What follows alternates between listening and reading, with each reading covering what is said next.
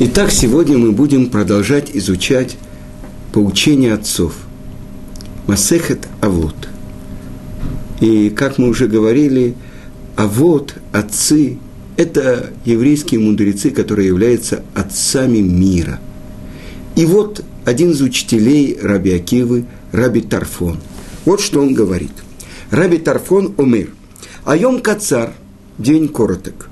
Ва мелаха меруба. А работы много. Ваапуалим ацелим, работники ленивы. Ваасхар арбе, убалабайт дохек. Плата велика и хозяин торопит. Итак, Раби Тарфон. Раби Тарфон. Что значит день короток? Почему не время коротко? И это то, что сказал Раби Элиэзер бен Уркинус. Каждый человек должен смотреть, как будто сегодня это последний день его жизни. Сегодня исправь, раскайся, сделай тшуву, потому что ты не знаешь, когда ты умрешь. День короток.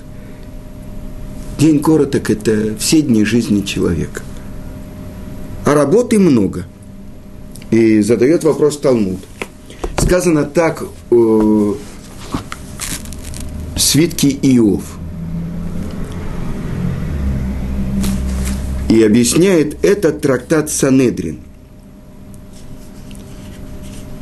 Адам леамаль юлад.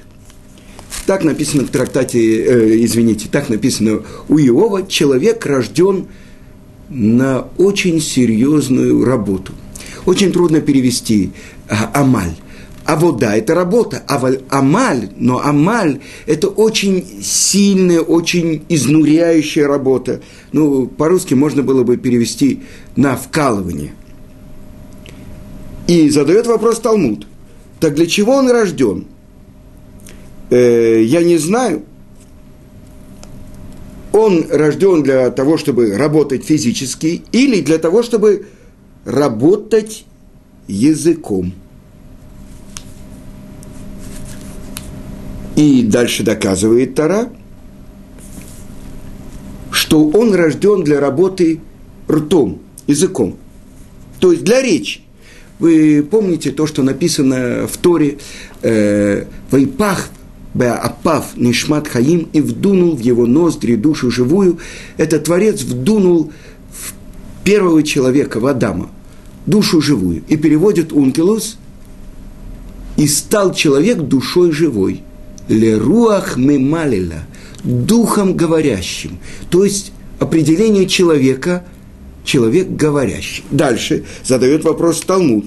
Но я не знаю, для того, чтобы трудиться, исследуя, изучая, произнося Тору, или для того, чтобы говорить все другое, кроме Торы. Да? Но сказано так у пророка Ишаяу, «Валюемуш цефер Тора земипиха», чтобы не отошла книга Торы, это от твоих уст.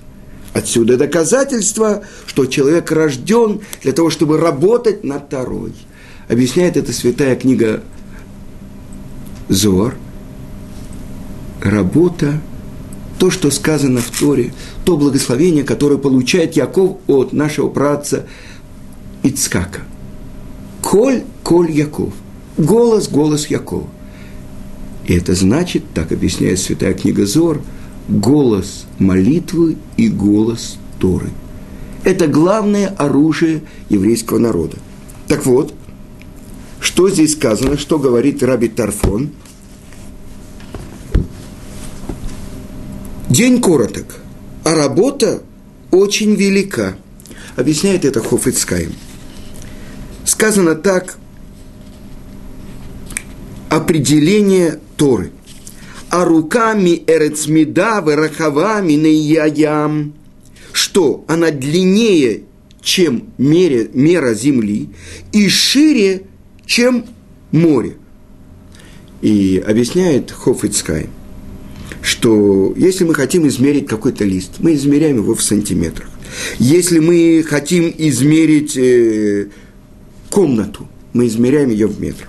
Если мы хотим измерить какое-то большое пространство для дороги, мы измеряем ее в километрах. Но Тора, она измеряется мерой, которая меньше ее. Так длина земли и ширина моря не могут измерить Тору. И мы уже с вами говорили, что это такое Тора. Несомненно, то, что объясняют наши мудрецы, «Гораа» – учение. Да. Для чего? Многие объясняют так. Учение, как бы инструкция по пользованию жизнью на земле. Но это очень грубое определение. Ведь Тора, «Гораа» – учение. Как человеку правильно жить в мире. Но это не значит инструкция, техника безопасности. Когда вы поднимаетесь на вышку, вы должны иметь, скажем, шлем и иметь какие-то очень крепкие ботинки, и у вас должны быть это перчатки. Это Тора. Прежде всего надо понять реальность. Что такое реальность? И что такое Тора? И мы уже говорили, настоящей реальностью является только желание Творца. Теперь, а что же такое Тора? И почему она шире, длиннее, нет определения? Ну как, на полке стоит пятикнижие, в Ешиве стоит 6 разделов Мишнайот, все тома Талмуда, Мидрашим, Зор. Ну, это и есть Тора. Но есть более глубокое понимание. Сказано в Святой книге Зор, главе Трума, что Творец смотрел в Тору и творил мир. Тогда это проект мира. Больше того, это орудие, которым сотворен мир. Ведь сказано, что Творец сказал и стало, и реализовалось. Но что слова Творца? Это ведь слова Торы. А что за этим стоит? Имена Творца. А что такое имена Творца? Это по моим действиям я называюсь. Тогда мы понимаем, что здесь как бы корень всего мира. Смотрел в Тору и творил мир. Только то, что есть в Торе, есть в мире. И тогда объясняет это ученик Виленского Гаона Рав Хаим из Воложина, что это самое большое воздействие на мир – изучение Торы. Потому что это соединение с корнем, благодаря чему сотворен весь мир. Так что же, чему же учит нас Раби Тарфон, великий Тана Раби Тарфон? Почему он сказал «день короток», а не «время коротко»? Почему не «время», не «зман»? Ведь человек, в принципе, сказано у царя Давида, дни жизни нашей 70 лет, а если в особенной доблести 80 лет. И это то, что объясняет комментатор Мидраш Шмуэль, что если человек будет думать, что сегодня он получил день от Творца, один день, день короток. Не время, не годы. Я пришел сюда жить всегда. Один умер от насморка, один от рака, третий от, я не знаю, гриппа, четвертый упал, на пятого упал булыжник на голову. Я не имею отношения к этой компании умирающих. Так думает человек. День короток. Знай, что у тебя есть один день.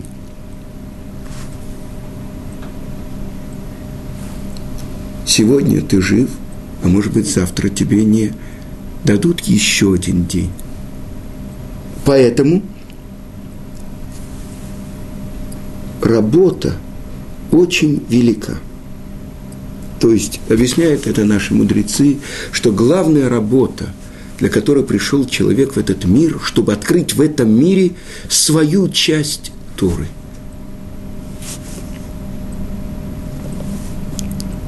И это то, что объясняет Мидраш. Когда Моше Рабейну поднялся на гору Синай, сказано в Торе впрямую, 40 дней он был на горе Синай. Хлеба не ел, воды не пил и не спал. Но ведь известно, написано в Талмуде, что если человек поклянется, что 3 дня подряд он не будет спать, можно ему давать удары палками за ложную клятву. Как же так? 40 дней не спал. Но есть люди, йоги какие-нибудь, которые не едят, не пьют, пьют, немножко, и так далее. Но не спать. И это то, что объясняет Мидраш. И то, что кто получил Тору? Только те, которые прошли море, посуху, и получили имя Иврим, Эвер, сторона, перешедшие посуху по морю. И вот это то, что называется Зившкина, сияние лучей славы Творца, которую они видели и после выхода из моря. И когда вчерашние рабы, которые думали только про нормы кирпичей, они пропели песню Творцу. И сказано, что от дня сотворения мира не звучала такая песня в мире. И дальше, кто получил Тору? Только тот, кто ел ман, хлеб с неба. И объясняют это наши святые книги, что вот этот хлеб с неба, ман, он был сделан из этой зившкины, из лучей сияния Творца. Только тот, кто ел хлеб с неба, он мог получить Тору, Моше Рабейну. Что он ел, что он пил, что он спал на горе Синай? Тору.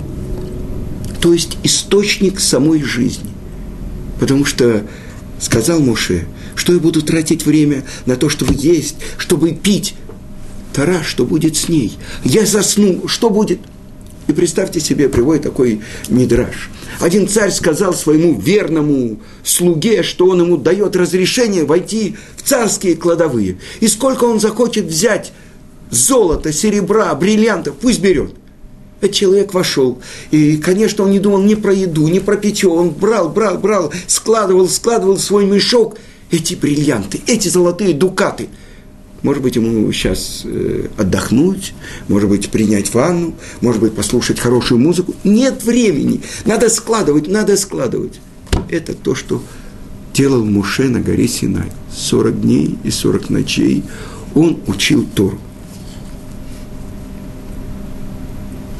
Объясняет это Хофец Хаим, что если бы первый человек, Адам, не согрешил, та Тора, которую Творец дал еврейскому народу в 2448 году, в 3-м тысячелетии от сотворения первого человека, он бы дал ее Адаму.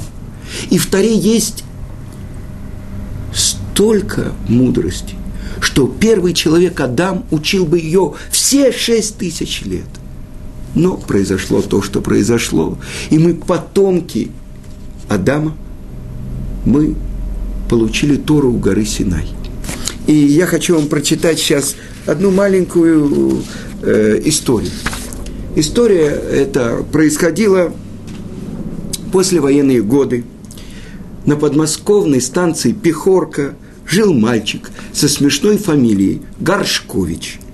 Одноклассники не любили его за то, что ему слишком легко давалась школьная премудрость, за нос с горбинкой и за слишком русское имя Святослав. Навалившись гурьбой, они били его не зло, но сердито.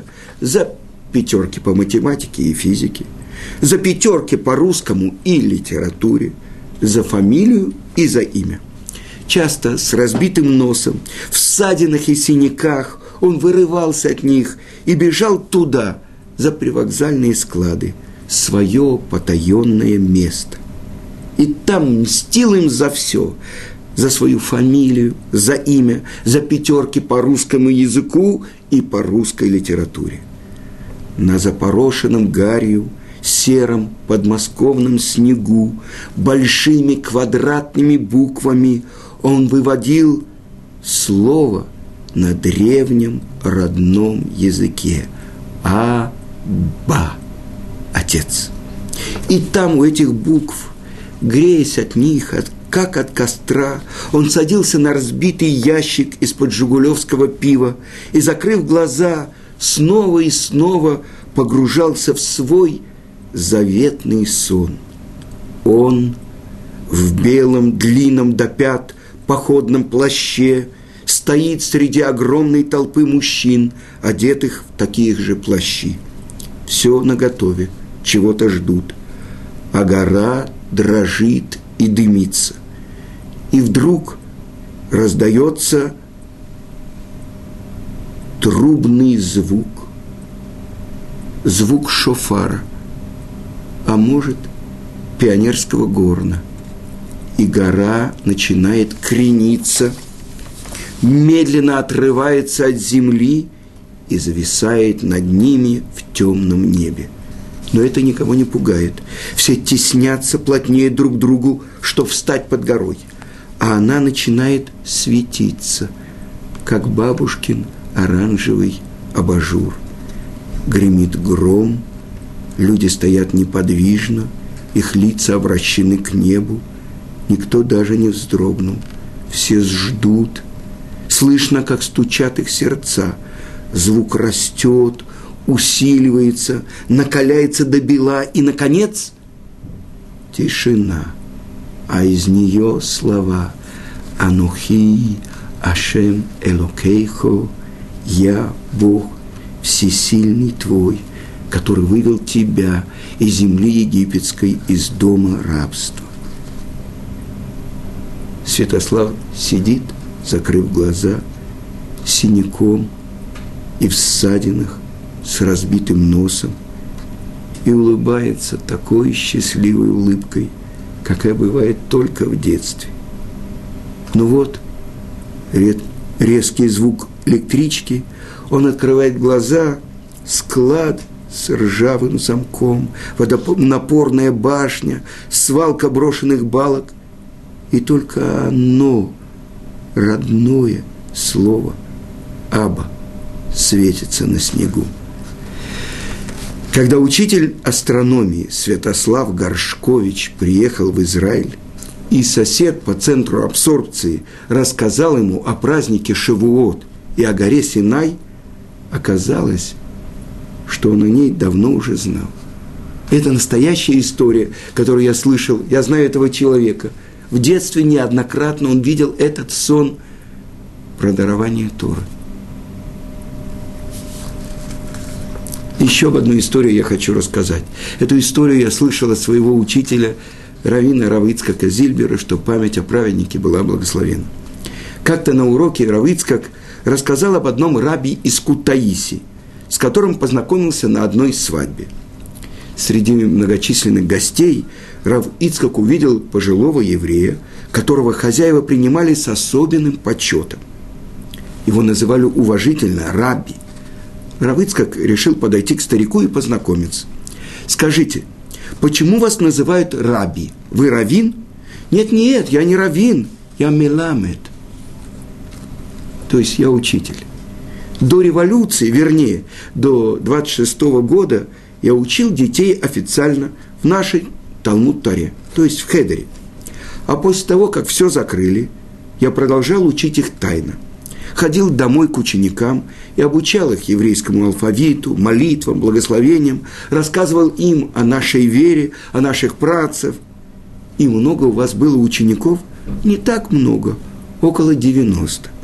Поверьте, первый стакан чая выпивал приблизительно в час дня, когда дети, которые учились в первую смену, возвращались домой, а те, которые во вторую смену, шли в школу. За одного ученика в месяц я брал с родителей 3 рубля.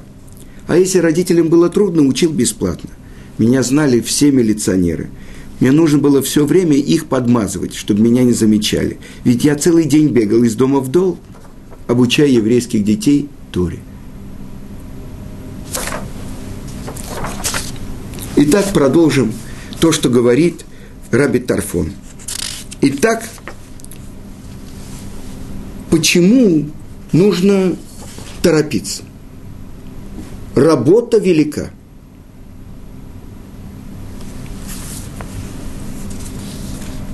Потому что по природе своей человек, он создан из праха земли. Так объясняет Гаон из Вильна комментарий на свиток Руд, что по природе человек, Он хочет быть в покое, он не хочет заниматься никакими усилиями.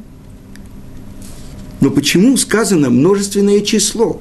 «Веапоалим ацелим», а работники ленивы.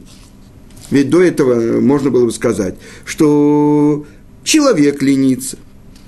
И объясняет это Мидраш Шмуэль, что работники ленивы – это органы человека. И поэтому человек должен постоянно преодолевать себя, постоянно заставлять себя делать усилия. Но с чего начинается? Как человек может получить Тору? И об этом мы будем учить Баизрат Ашем в 6 главе. Раби Меир говорит про то, как приобретается Тора. Если человек объясняет это Рав Аарон Котлер. Например, человек видит находку, и он скажет: «Это моя находка». Он ее приобрел? Нет. Почему? Потому что он не сделал приобретение, то, что называется на языке Торы «киньян». Хорошо, человек бросится на находку, ляжет на нее. Он ее приобрел? Нет. Потому что он не сделал один из киньянов приобретений, которому приобретают по закону Торы. И поэтому что он должен сделать? Один из главных киньянов, приобретений, которому приобретается Тора, это исправление своих дурных качеств. Но как человек? Он будет день и ночь учиться. Сравнивают наши мудрецы Тору с дождем. Если дождь выпадает, и здесь действительно вспаханное поле, и на нем посеяны хорошие семена, то вырастут хорошие семена.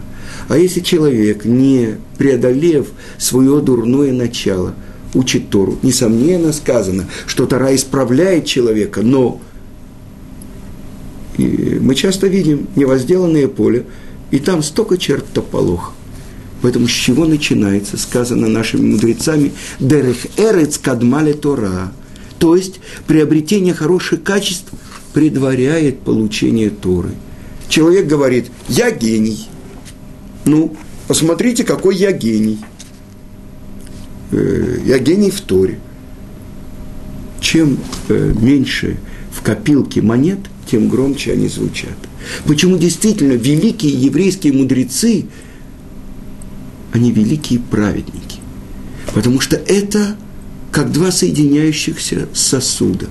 С одной стороны Тора, с другой стороны – исправленные человеческие качества. Потому что, как бы, Тора – это ступени.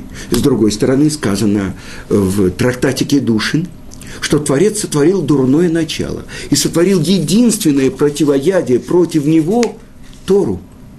Значит, благодаря изучению Торы человек изменяется. С другой стороны, как человек может исправить хотя бы одно дурное качество? И это то, что объясняет и рав Ильяу Деслер. Сказано, что когда раби Акива оказался во время казни и скребли железными гребнями его тело, он в этот момент говорил «Шма Исраэль». Спрашивают его: «Может быть, ты колдун, ты не чувствуешь боли?» Он сказал: «Нет. Но все дни я думал, когда я сумею это реализовать, даже когда забирают душу твою, любить Творца». То есть все дни жизни твоей он представлял, что вот его причиняет ему страшные мучения. Может ли в этот момент он не изменить вере в Творца, любви к Творцу? Он готовил себя.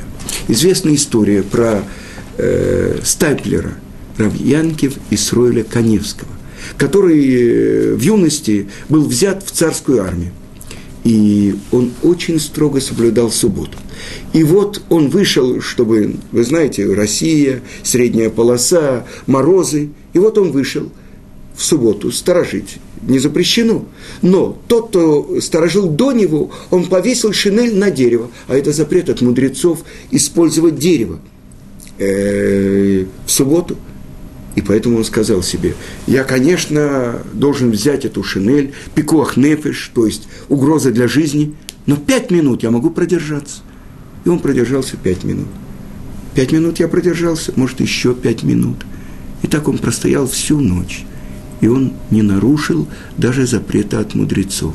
Мы видим здесь ход, как человек может бороться со своим дурным началом. С другой стороны, сказано, что это очень серьезная работа, а работники ленивы. Даже если человек будет с утра до ночи учить Тору, исполнит ли он полностью то, ради чего он пришел в мир? Это вопрос еще. И приводит такой мидраш. Царь дал своим работникам поле и сказал: я хочу, чтобы через год с этого поля вы сняли 5 тонн плодов. И работники начали обрабатывать это поле, убирать камни, вырывать корни деревьев, вспахивать, посеяли. А в конце года они принесли 1 тонну. Царь сказал: я вам сказал 5 тонн. Почему вы принесли 1 тонну? Ты не знаешь, какое тяжелое это было поле, сколько там камней. Вы понимаете? Даже если человек прикладывает все усилия, исполнит ли он то, ради чего он пришел в этот мир, или нет? Но то, что ты должен знать, плата за твою работу очень велика. Ведь это самое главное, то, что связывает все миры, которые сотворил Творец, с нашим миром. Это изучение Торы. Если человек даже весь день будет произносить: и сестра Латана Тимна, он исполнит заповедь изучения Торы. Весь день одну и ту же строчку. Вы знаете, Тимна была матерью Амалека. Наши праотцы отказались ее принять, а она присоединилась к Элифазу, сыну Исава, и от нее родился Мамзер, сын Мамзерки, Амалек.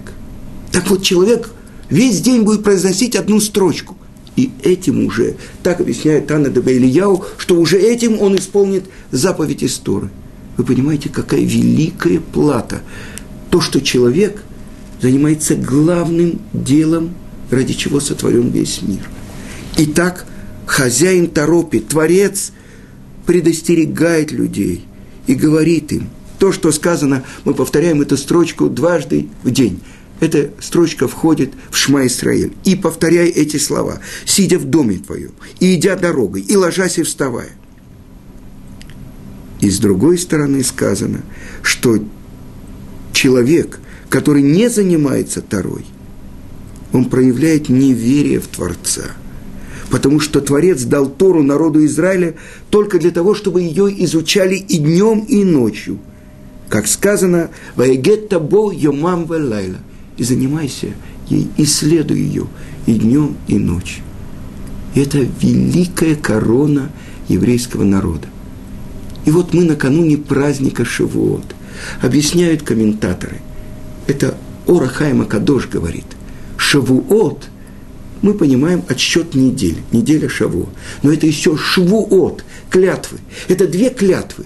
Клятва, которую дал Творец этого мира еврейскому народу, что он не заменит нас ни на какой другой народ. И клятва наша, что мы будем заниматься его Торой. На этом я завершаю. Всего хорошего. До следующего урока.